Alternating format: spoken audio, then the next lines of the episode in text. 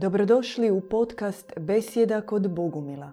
Možete nas pratiti uživo na YouTube kanalu Bogumili petkom u 20 sati. Dobro večer i dobrodošli u Besjedu kod Bogumila.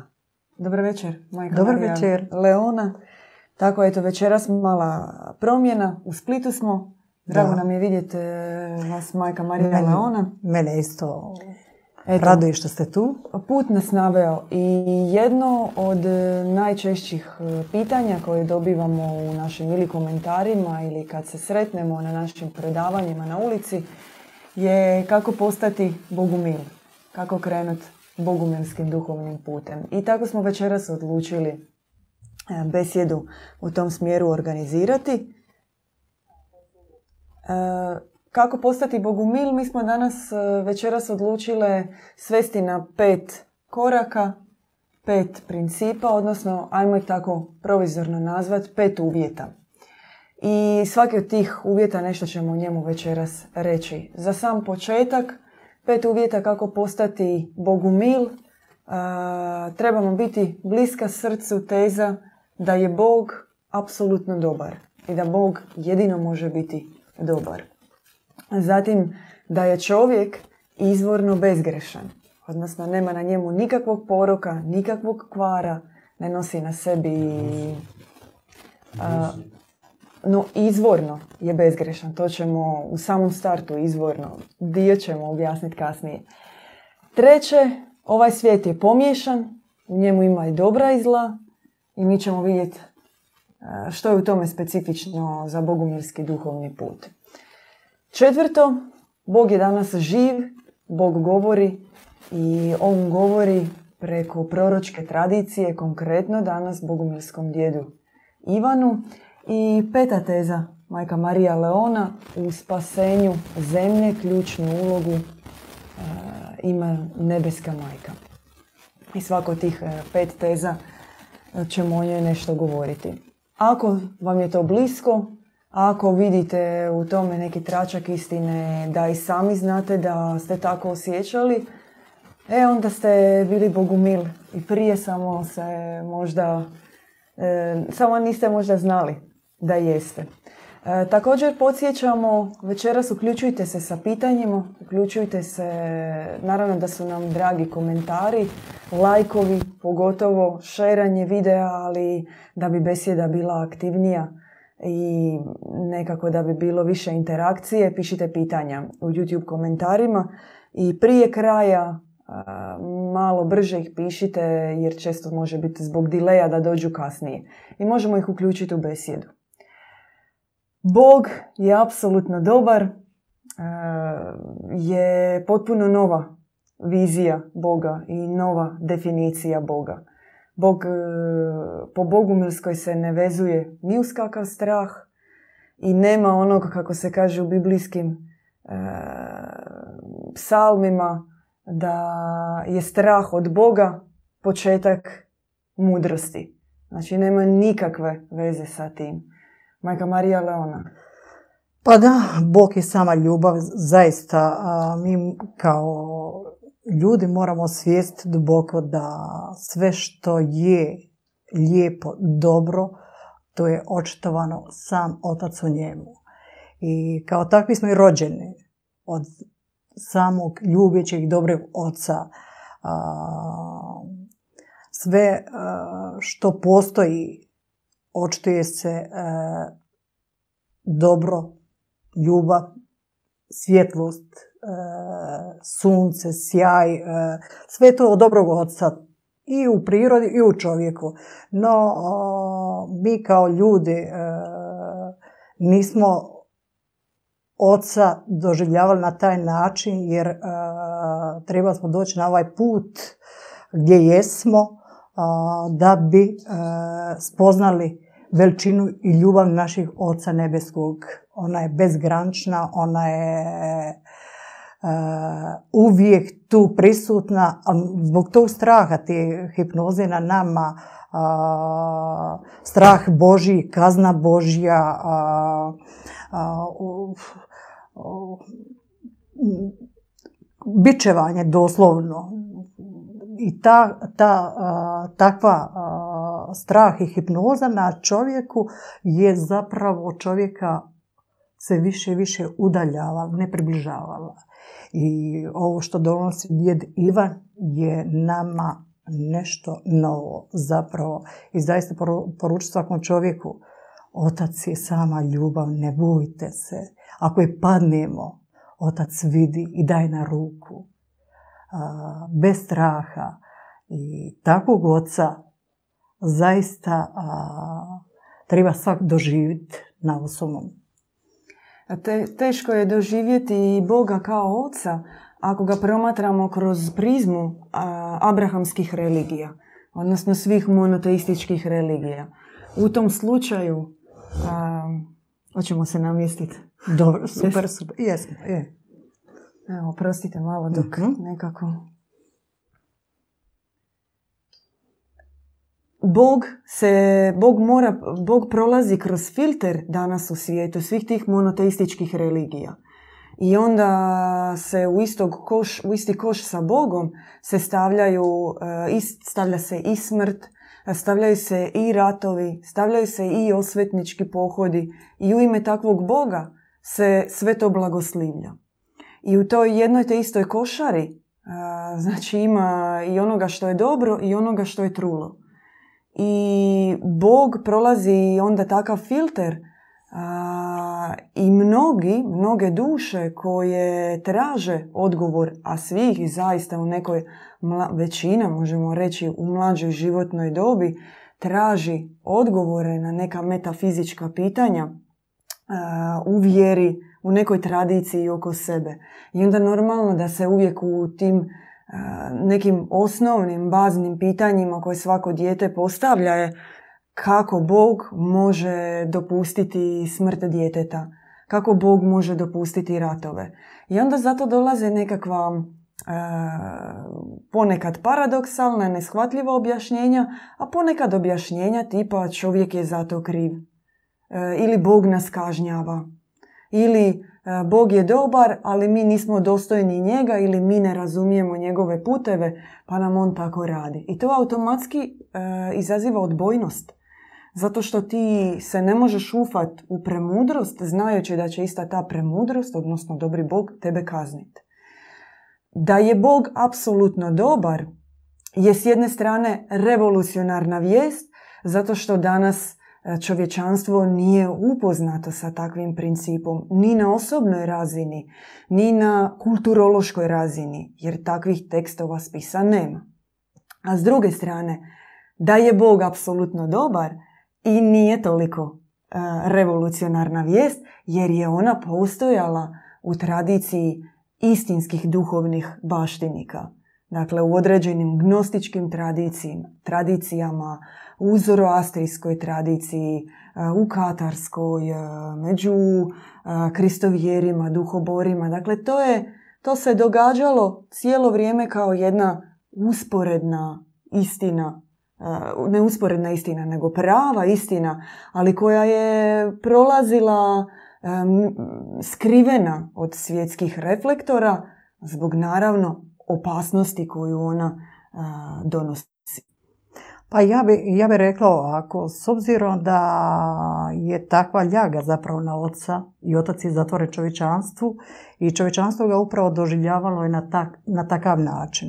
I sam pristup na vjere prema Otcu Nebeskom takvog, čovjek je se bojio i života i samog odlaska sa ovoga svijeta. Jer već je unaprijed sebe on osudio, jer mu je tako rečeno, kaznit ćete otac. Naše učenje, bogumilsko učenje, uči od ocu ljubećem, od ocu koji ne kažnjava, ocu milosrdnome, otac koji čeka nas ma kako mi i pali, otac nam daje ruku i podiži nas. I naše učenje je prosto revolucionarno za svakog čovjeka, za svaku dušu koja traži. Jer na koncu i onaj ko ne traži doći vrijeme kad će e, tražiti. I otkriti oca ljubećega, onakav kakav je, je revolucija u današnjem vremenu. Jer ja mogu baš u našoj zajednici, braću i sestre, koliko znam, nema psihoza, nema, svi su radosti, bez obzira koliko ovaj život i donosi iskušenja i ovako i onako, ali puno lakše prolazi sve te nedaće, krize koje se nađu na putu, sa vrlo lakim prijelazom, nema trauma, nema šokova, nema ostalo. Nažalost, gledamo oko sebe, ljudi su u, u strahoma, hipnozama, zato što ne poznaju oca. Nema distantnosti da. između takvog Boga oca i e, one duše koja traga za njim. I to je zapravo osnovno, e, osnovna želja svakoga na, i dobije se odgovor na to da nestaje e, distantnost između Boga i čovjeka. Jer ono što vidiš pred sobom i ono što se težiš svaki dan kontemplirati, uviđati takvog Boga, obraćati mu se u svojim molitvama, u nekom e, monologu je nešto što istovremeno iscijeljuje dušu, ali i otvara potpuno jedan e, novi e, novi svemir, A, novih ozarenja, novih da. misli. Sestra Švor, ja bih ovdje spomenula, uh, usporedila bi, dijete zemaljski čovjek svog zemaljskog se oca ne plaši. Ma koliko god napravi greške i kiksove u životu, opet dolazi k ocu. Otac zemaljski izdaje oca svog nebeskoga i kad bi čovjek osvijestio, ako mi otac zemaljski pomaže ovako na mom, mojim tako spačkama i ne znam, pogreškama, kako tek ljubeći otac. Otac je sama ljubav i treba stvarno čovjek otvoriti tu riznicu ljubavi nebeskog oca. A kad je zaista pokuša otvoriti je, onda će on i doći do spoznaje. E, potražit će onoga ko zna taj put. I sad mi nekako tu trebamo spojiti odmah, e, cijelo vrijeme idemo u tom smjeru, treba spojiti Boga i čovjeka. Treba ih povezati da čovjek, odnosno duša koja dolazi na zemlju, ona je izvorno bezgrešna, izvorno neporočna, anđeo, čista duša zato što upravo i nastaje, rađa se od takvoga oca, od takvoga Boga. Prema bogumilskoj predaji, mi smo o tome nekoliko puta u našim besjedama i vjerojatno ako pratite predavanja, govorili smo i slušali ste, ali uvijek nekako vrijedi ponoviti. Svaka duša se rađa iz one posljednje kapi, iz nadnapora, srčanog nadnapora dobroga oca. Ta posljednja kap ona pada u samo srce nebeske majke i iz toga se rađa svaka duša. Međutim, dolaskom na zemlju događa se nešto što mi po našoj predaji zovemo adaptacijsko preoblikovanje. Znači jedna adaptacija, odnosno prilagodba na zakon e, i ustav ovoga svijeta, na, na pravila koja vladaju ovdje, koja je nažalost jednim dijelom uzurpirao knez ovoga svijeta, kojeg mi nazivamo Elohim, Demiurg. I duša prolazi e, pod prevarom tu adaptaciju, odnosno preoblikovanje i dolazi ovdje na zemlju e, i zbog e, krivice samoga Elohima koji joj izbrisao na sjećanje na oca koji je jednim dijelom zatvorio srce nizom astralnih operacija, zapečatio to njeno izvorno neporočno srce kao e, da je stavio više slojeva gline preko. Iako je onaj sami izvor još uvijek netaknut, preko toga je ta osušena glina, e, tako metaforički gledajući, zbog koje duša je i zaboravila oca i na neki način izdala ga, jer je pristala na takvu prevaru, pristala na operacije, mislimo na astralne operacije i dolazi ovdje na zemlju. I tu sada jednim dijelom njeno duhovno tijelo je oskvrnuto, jednim dijelom je izgubilo one sastave besmrtnosti, e, božanske, nebeske sastave koje je imala rođenjem od oca i sad se nalazi ovdje na zemlji. Jednim dijelom da, dogodio se pad, jednim dijelom duša je oblikovana i nosi na sebi tu određenu ljagu. Međutim, s druge strane treba se ipak boriti i osloboditi od onoga što je na prevaru nametnuto. Da, prekrasno ste to rekla. Mi smo rođeni s posljednje očeve kaplje u krilu naše kraljice Bognje Djeve Majke. I da, mi smo došli na ovu zemlju sa misijom. Ali ne znamo da smo došli na zemlju sa misijom. I desio nam se upravo taj kvar koji se desio.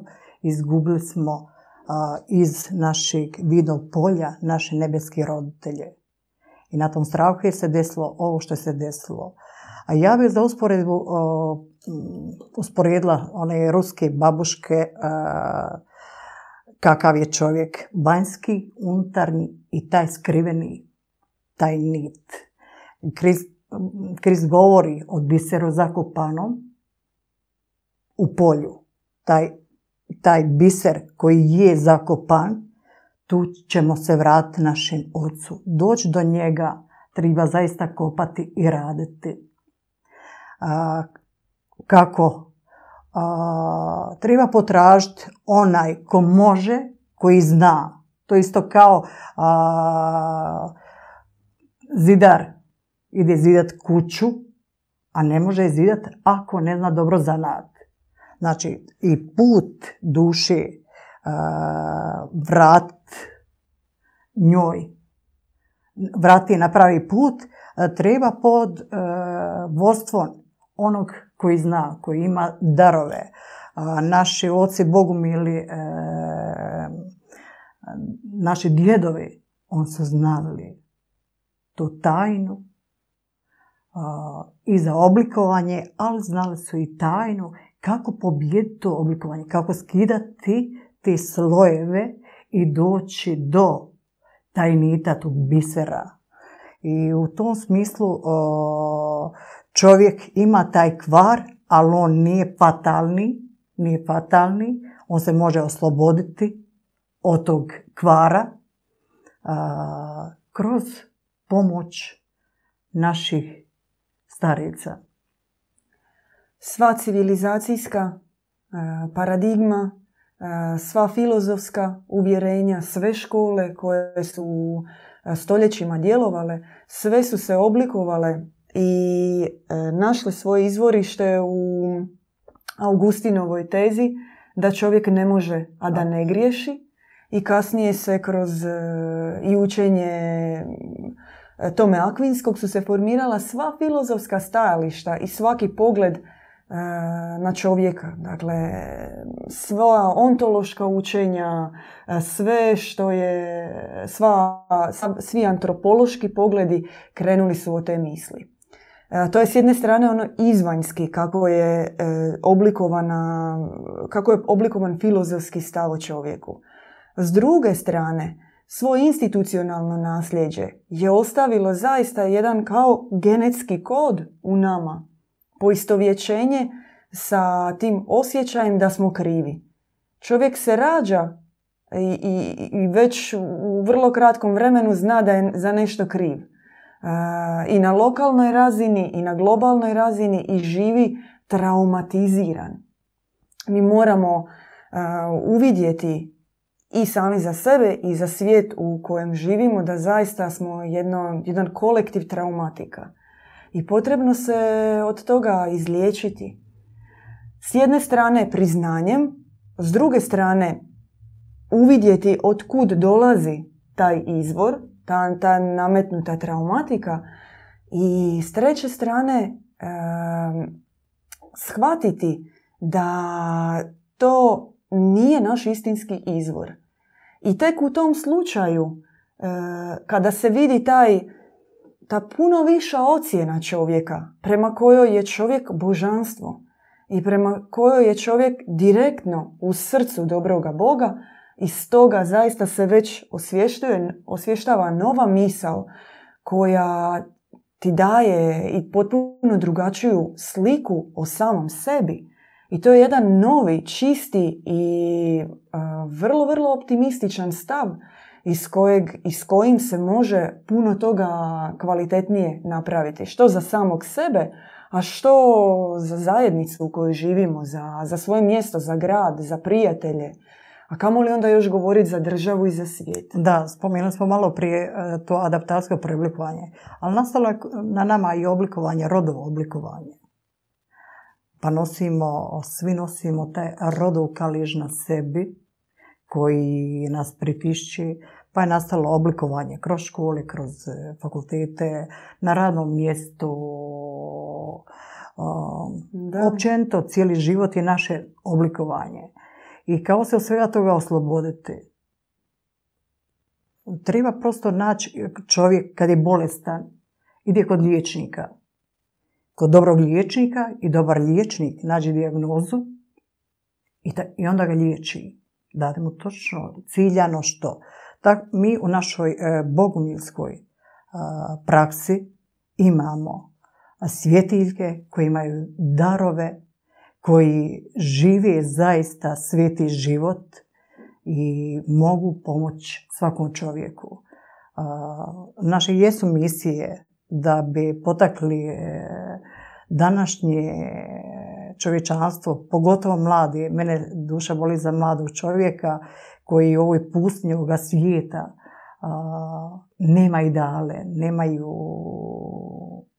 nemaju se zašto se uhvatiti. I um, mislim kad e, poslušaj susret sa jednim našim uh, Melkisedekon uh, da će mu snagu, da će mu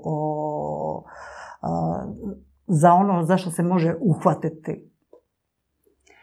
Današnji koncept revolucije zapravo se sastoji od toga da se mi po trenutku osvještenja da smo izvorno bezgrešni.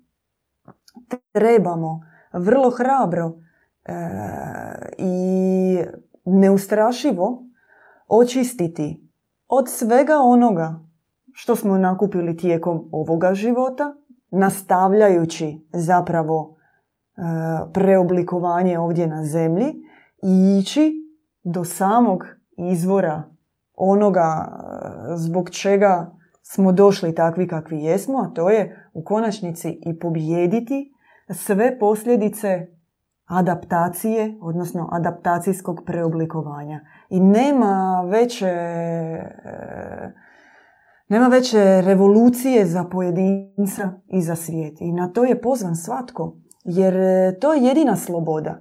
Mi ne možemo govoriti danas o slobodi, a istovremeno e, živjeti u okovima koje nam je nametnula, nametnuo taj naš duhovni tamničar. Onaj koji nas je okovao i tako okovane spustio u uvjete ovoga svijeta. Da. to je, to je fiktivna sloboda. Ona će doći i na ovaj ili onaj način. E, ili preko nekih, neke, nekih osobnih grijeha, nekih iskušenja u koje ćemo upadati tijekom života ili će doći ti okovi u obliku kredita ili u obliku nekog života koji nam je i sam nametnut, da ne znamo ili ovako ili onako, ti okovi će se nizati oko nas i oni će se činiti u paradigmi ovoga svijeta kao normalni, ali zapravo u tome neće biti slobode. I današnji čovjek, ako želi zaista mijenjati svijet i mijenjati sebe, mora se zapravo vratiti e, istrgati te okove, tu prevaru koja mu je nametnuta. Da, u ovom poviješanom svijetu kakav je, e, teško je naći zaista istinski put. Jer e, sa jedne i s druge strane te poteže, imaš izazove, iskušenja, međutim, moguće je izaći iz ovoga pomješanog svijeta, jer u ovom pomješanom svijetu sunce je zasjalo već davno, jačim sjajom. Jer malo prispomenula u jednoj e, objava Majka Božija govori kao grijehocentrizam dušu sputava svjetlocentrizmu. I ona kaže ne trebate gledati na grijeh na koji vas prizemljuje dole. Treba krenuti odvažno, hrabro ovo što Bogumili govori danas na duhovni put i sam po sebi što se više budemo zarivali, više se hranili e, od e, riječi Majke Božije, besjedi sa Melkisedekon na predavanjima i tako dalje, glazbon oca djeda Ivana, u tom smislu punimo se sa svjetlom i ta tama iz naših srca će nestajati. To je meni, meni je to revolucionarno i to je evo ovako jedan postrih za svakog čovjeka koji će gledati našu emisiju da uvidu da svjetlo svakog grije koga želi da se okupa milosti Majke Božije. Slažem se, da. Mali podsjetnik, pretplatite se na naš YouTube kanal, šerajte video ako možete na svom e, Facebook profilu, lajkajte, e, lajkovi nam isto puno znače, nekako po tim algoritmima YouTube-a e, izbacuje naše videe nakon toga. I obavezno, evo, molba jedna od srca, pretplatite se. Sad kad smo već malu pauzu napravili da se nekako vratimo na našu temu, znači kako postati bogumil. Bogumil se može postati uz pet uvjeta, odnosno pet e, teza e, koje su nekako bliske srcu, na samom početku naravno. E, prva teza je, prvi princip je da je Bog apsolutno dobar. Da. Druga je ona o kojoj smo bile sada govorile, da je čovjek izvorno bezgrešan. Mi smo malo to pojasnile da se u trenutku dolaska na zemlju dogodio pad, ali u određenoj mjeri i svrha, e, odnosno čovjek se tijekom života ovdje na zemlji i oslobađa od posljedica takvoga pada. I već ste vi, majka Marija Leona, e, spomenuli da je ta, ta treća, treći, treći uvjet, a to je da treba razumjeti da živimo u pomješanom svijetu. U svijetu u kojem ne treba puno objašnjavati ima i dobra i zla. Ima s jedne strane i prekrasne, na primjer prirode, zaista nekih mjesta na kojima osjećamo blagodat, a s druge strane ima i mjesta i planina na kojima se gube životi. Ima s jedne strane ima i rata i ubojstava, a ima i nevjerojatne radosti i ushićenja i zaista takvog milosrđa među ljudima koje te dovodi do ganuća. Osim toga, tu su još dvije teze da je Bog danas govori preko svojih e, proroka i zadnja teza da je potrebna nebeska majka za spasenje duše. Mi ćemo se vratiti na ovu treću tezu, e, na tezu da živimo u pomješanom svijetu. U svijetu u kojem se očituje i dobro i zlo. I danas e, za postati Bogumilom i za živjeti bogumilskim i za razumjeti bogumilsku spoznaju e, ima jedan osnovni cilj, a ta je razlikovati dobro, i zlo. Trezveno uvidjeti gdje je ta tanka, tanka linija, e, zaista uz nadnapor, uz e, što nije lako, napor srca, jednu neprekidnu budnost, jedno stanje i trezvenosti i trepeta na sferu ovoga svijeta i uvidjeti gdje, gdje je taj uski, uski put kojim se razdjeljuje dobro i zlo. Da. A, za početnika je jako važno naći nekoga ko zna kako dati početniku da ide sa nekim koji ne zna taj put. On može i pozitivna i u pozitivno biti, ali dar trezenosti, dar razlikovanja, tu se trenutak može biti ono ozarenje, ali isti sekund padaš. I mi smatramo da u našoj zajednici, e, u bratstvu i sestrinstvu vođene pastirom, duša prolazi e, stupnjeve uz katarzu, uz e, sa svjetiljkom prolazi dijalog i otvara se, otvara se ključeve za dušu. I takva duša koja zaista želi mijenjati i želi već u ovom životu napredovati na duhovnom putu, to je moguće. Moguće biti sada o, svet. Mi to tvrdimo, naše braće i sestara na ovom duhovnom putu koji su već ošli s ovoga svijeta su dosegli visine Oca Nebeskog.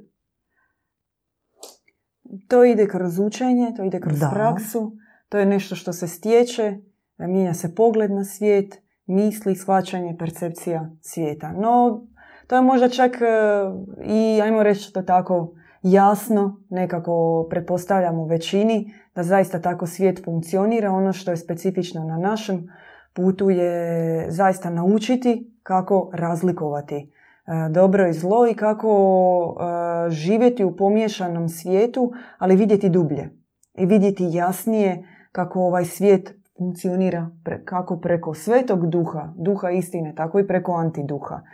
I danas je važno osjećati tu sferu i taj svetački put, bogumilski put je upravo takav da, da se pazi na sferu dobrote i dobra i da se u njoj djeluje, da se ona umnaža. E, proročka tradicija je postojala, ona se nastavlja i danas je ta e, palica uručena djedu Ivanu Bogumilu.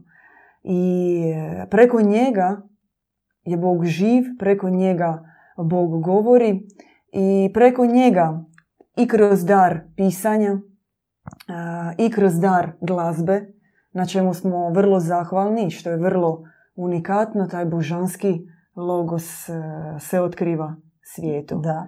Ja bih spomenula, ovaj, e, rekla se za djeda Ivana, Znam, sjećam se kad mnogi su duše govorile da očekivaju svjetlo sa istoka. Svjetlo mora doći sa istoka. I to svjetlo je zaista došlo, mi to znademo. I znademo da je mnogo duša u Hrvatskoj pozvano baš na ovu usku misiju. Isto kao što smo u različito vrijeme došli na ovaj svijet, u različito vrijeme i svaka duša je pozvana na ovaj put. Evo, ja bi sad i ovim putem iskoristila bi svaku sekundu vremena da one duše koje traži, e, a ima ih u Hrvatskoj, ja znam da ima i u Splitu, ima i bilje naše domovne koji ljubi zaista sveti put, sveti život, majku našu nebesku iznad svega, da uvidu, uvidu da je svjetlo koje oni očekivaju baš upravo djed Ivan doće vrijeme kad će nebo više reći za djeda Ivana, ali duše se pozivaju da imaju hrabrost, da imaju snagu, da imaju odvažnost, jer mi trenutak kad treba poći sa ovoga svijeta, onda prestaju i zidovi, prestaje e, naši najbliži, nema nigdje nikoga, mi smo sami došli, sami odlazimo sa ovoga svijeta. I u tom smislu tila bi nekako probuditi u svakoj duši taj e, inat da počuju na, u emisijama za djeda Ivana da pročitaju njegove knjige, koje prekrasne stvari otac otkriva za Hrvatsku, koja misiju Hrvatsku treba poniti. Otac Ivan govori za cijeli svijet. Ja vidim puno, puno interesantnost podudarnosti između Rusije i Hrvatske. Jako, jako puno. Da li tu ima simbolike?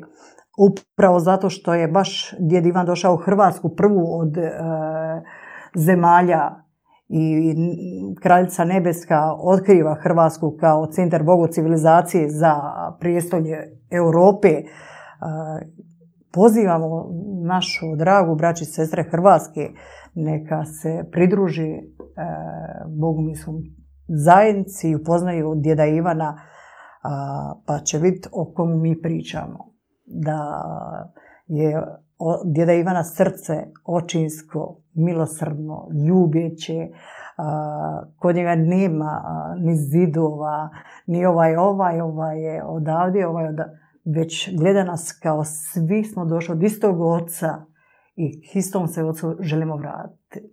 Apsolutno, da. u uvjetima ovoga svijeta nije nikada bilo lako odabranicima. Božim odabranicima i Božim e, prorocima. Da.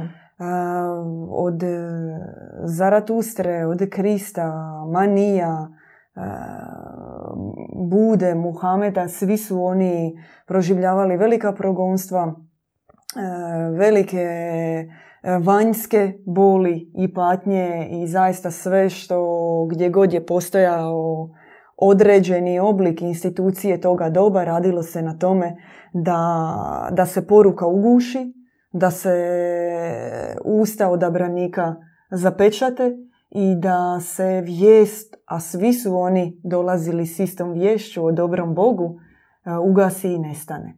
A, proste, mm-hmm. sestra evo mora upast, sad mi je jedna a, misa opala, niko u Hrvatskoj nije sto mučenika spomenio Makarski. Niko. Djed Ivan ih proslavlja. Ne, Makarski iz širo Hrvatske. Toliko govori nam djed Ivan o našoj povijesti Hrvatskoj, što mi u Hrvatskoj sami ne znamo. Potresno. Apsolutno, da.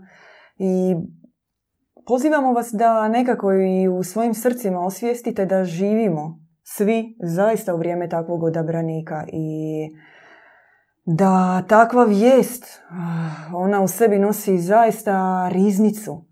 Riznicu i o tome vrijedi i imamo svi mogućnost razgovarati sa takvom osobom, besjediti, e, razumjeti kako ovaj svijet funkcionira, koji su njegovi e, duhovni zakoni, što možemo na osobnoj razini mijenjati, što na svjetskoj. To je veliki dar za čovječanstvo i postoji takva mogućnost da možemo sa, sa takvom osobom vrlo jednostavnom, vrlo neposrednom porazgovarati o visokim, o uzvišenim e, temama. Da, važno je napomenuti koliko 150 svezaka otkrivenja otac je.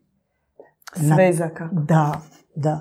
To je potresno, revolucionarno što je nebo preko ruku, odnosno srca djeda Ivana otkrilo.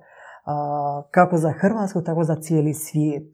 I djed Ivan ima takvo mirotočvo, milo srce, očinsko, gdje sebe daje u žrtvu za pomoć svakom čovjeku.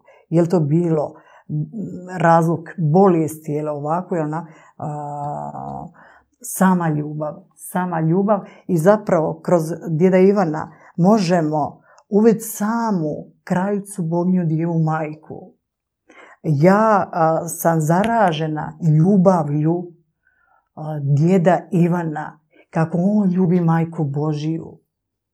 Ja želim je, tako je ljubi, na taj način je, kako je djed Ivan ljubi. Apsolutno.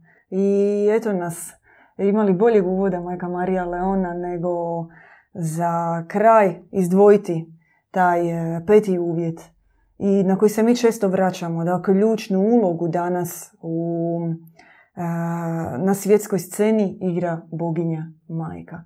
Koliko je važno razumjeti da je ona, i prvenstveno je se tako treba i obraćati, spasiteljica svijeta. Pa da, ja moram reći za sebe, za mene je otkrivenje zaista Golgota sami, samo Krista i smatram da je tu veliko tajstvo bilo gdje je Krist nju ostavio čovječanstvu, a Ivana je predao kao sina. I djed Ivan nju otkriva u 1500 hipostaza. Jedna od drugih je prekrasnija. Mi je znademo Međugorska, Lurska, Patinska,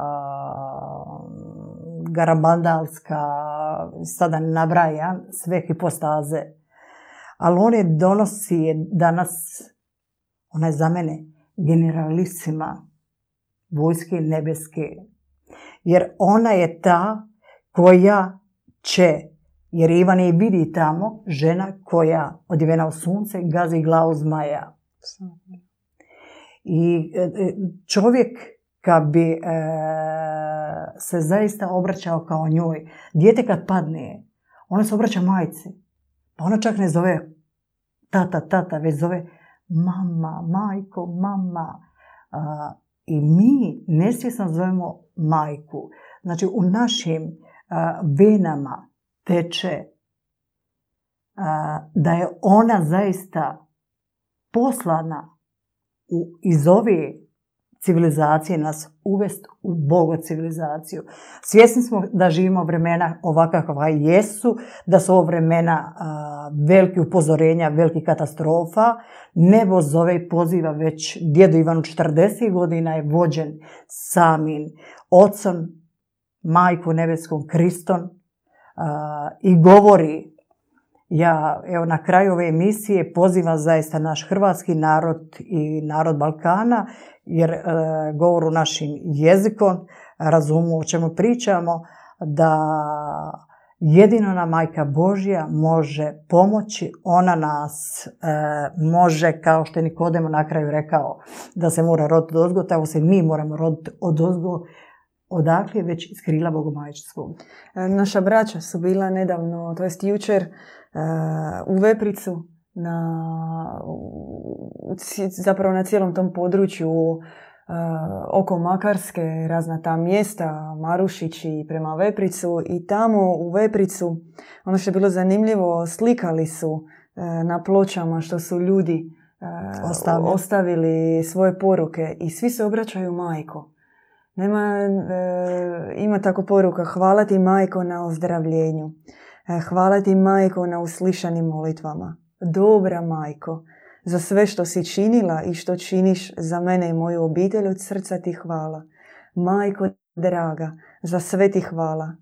Hvala majko. Uvijek je majko, uvijek je iz srca, e, bez ikakve bez ikakvih kočnica, samo ljubav, ljubav i zahvalnost. Ali ja ima e, jedna mala crkvica, e, gospod Sam žalosti na institutu, mala.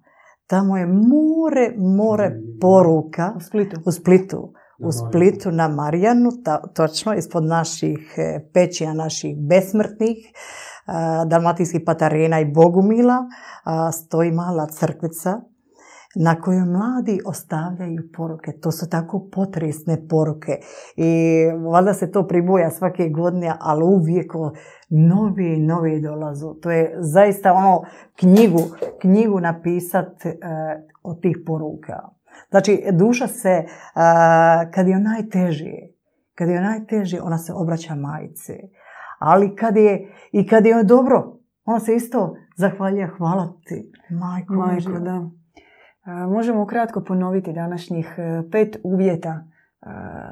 Rekli smo na početku, ako ste i osjećali da u tome ima istine, e, dragi brate i draga sestro, znači bili ste bogumil, a da niste znali da se to tako kaže. E, prvi uvjet, Bog je apsolutno dobar. Da. Drugi uvjet, drugi princip, da je čovjek izvorno bezgrešan. treći uvjet, da živimo u pomješanom svijetu u kojem se očituje dobro, u kojem se očituje i zlo, u kojem nije sve ni od Boga, nije sve ni od vraga. I to je princip djelovanja ovog svijeta. Proročka tradicija se nastavlja, četvrti uvjet, četvrta spoznaja, četvrti bogumilski princip i danas je Bog živ i govori preko djeda Ivana, preko njegovih sto, preko 150 svezaka, preko glazbe koju on izvodi, preko knjiga koje piše, preko naravno njegovog u najboljem slučaju što toplo preporučamo neposrednog govora. I peti uvjet, nemoguće je danas govoriti o promjeni svijeta, o spasenju svijeta bez majke. Bez one koja svaku dušu približava dobrom ocu. Da, postoji ovdje u Dalmaciji jedna tako žena drži tri kantuna kući. Majka Božja drži cijeli univerzum i sve svjetove. Majka svih svjetova, svih ljudi, bez obzira na nacionalnost, boju kože, ona je majka svega. Apsolutno, da. A, mi sada, e, vjerojatno bismo onda i 1500 e, Nabrajali, besjeda da. trebali za hipostaze boginje majke koje djed Ivan otvara, to su lica. Mi govorimo hipostaze, takvu riječ, znači njeno očitovanje, njeno lice. I važno je danas e, otkrivati njena imena i njena lica kroz e, tradicije, kroz e, razne narode, kroz civilizacije. E, Ardvisura, Anaita u Perzijskoj, Amaterasu, Ašera, Spasiteljica. spasiteljica, kraljica mira, Vazda djeva, svjetostvarateljica, Neporočno začeće. Neporočno začeće. Teo Enhedradora. Arhitektica i tako dalje. Voditeljica. Mlijekohraniteljica, putevoditeljica. Da. da. Možemo ih nabrajati i ako vi sami želite sa takvim imenima obraćati se boginji djevi majci, javite nam se, možemo poslati i njene objave i o njenim e, imenima, o njenim licima i malo otvoriti e, tu temu. A ove teze večeras koje smo izdvojili, one su tako kratke, sažete, o njih se može još nabrojati, o njima se, o svakoj od ovih se može još konkretnije govoriti, vjerojatno ćemo o tome u nekoj od sljedećih besjeda. Majka Marija Leona, hvala vam i vama svima veliki pozdrav i vidimo se sljedeći tjedan u besjedi u petak u 20 sati. Slušali ste besjedu kod Bogumila. Pratite nas uživo petkom u 20 sati na YouTube kanalu Bogumili.